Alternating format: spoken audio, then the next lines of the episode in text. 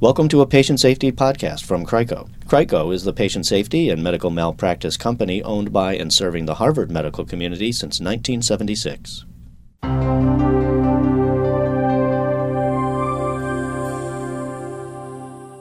The following case abstract is based on closed claims in the Harvard system. Names and some details have been changed.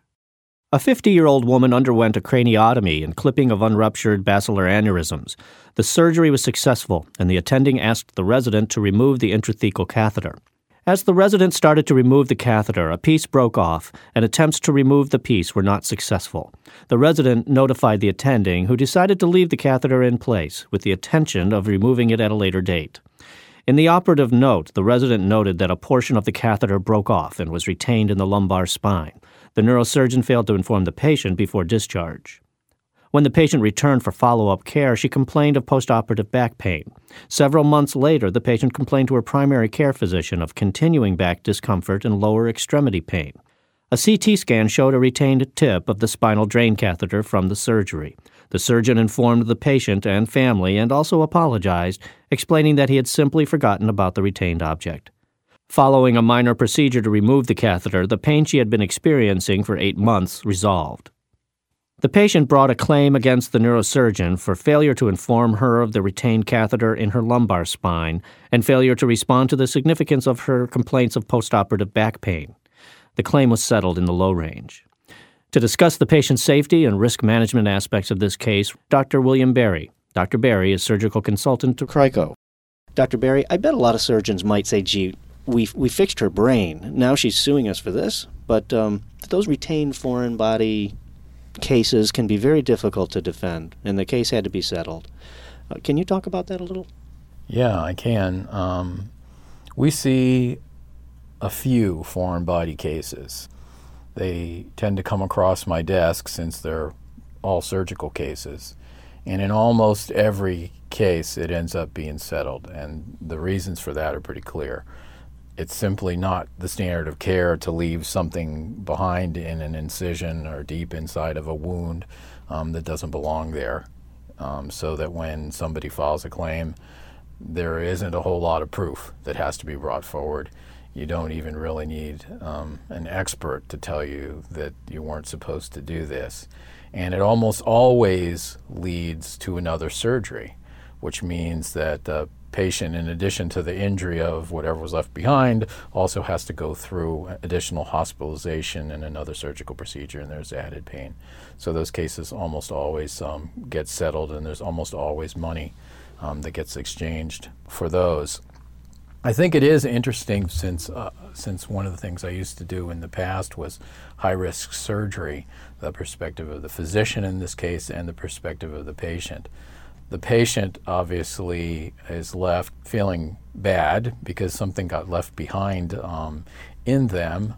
Oftentimes, I think they're quite grateful for having had whatever the surgery was, but um, not so grateful that they get an unintended uh, complication. The physician, on the other hand, concentrates more on, I think, on the fact that it was a great big operation, tremendously risky, perhaps even carrying a risk of death with it, um, and feels that the patient should be very grateful that they survived, not pay very much attention to the fact that something else went wrong um, during the operation. So I think both those viewpoints have some validity to them, um, but you certainly can understand the patient's side here because the patient really was injured by the fact that something got left in her back.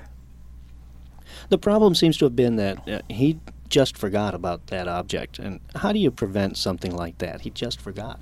Right. I think that um, it's a fabulous question because in the daily practice of medicine, um, especially for a busy specialty surgeon, such as this surgeon was, uh, they have a tremendous amount of stuff on their minds.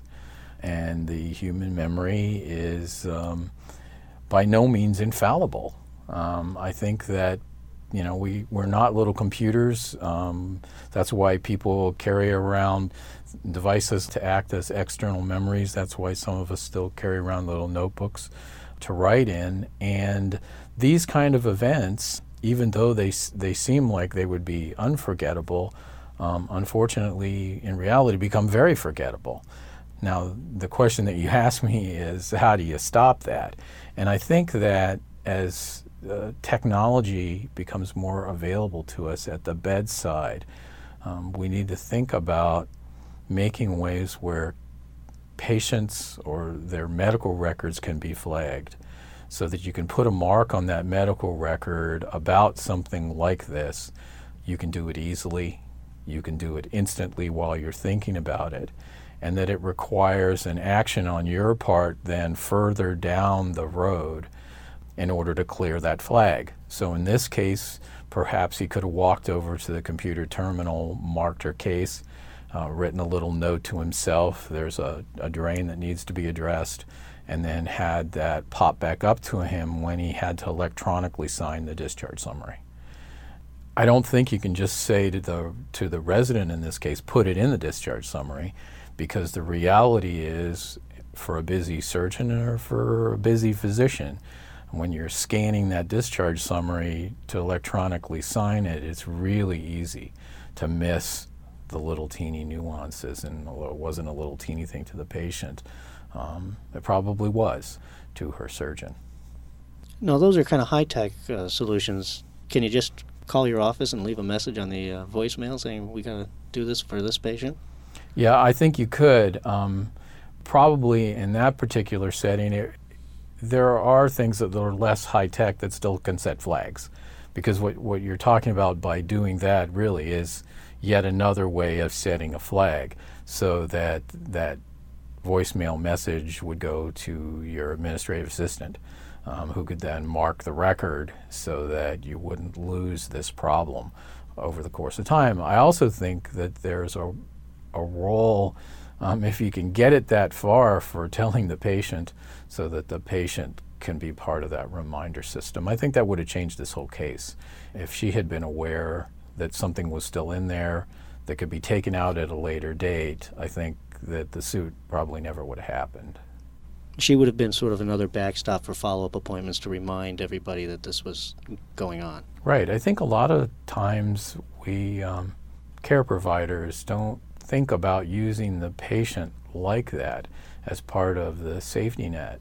Uh, and I think that it's a very valuable role that the patient can and probably should play. Um, take something like a routine colonoscopy, I think that the patient should be part of the process so that if the physician scheduling system breaks down and the colonoscopy gets missed, that the whole burden doesn't rest on the physician, that the patient can share in that burden of saying, well, it's time for my annual colonoscopy, I'm going to bug them so that it gets done. Thank you. Dr. William Barry, surgical consultant to Crico. I'm Tom Agello.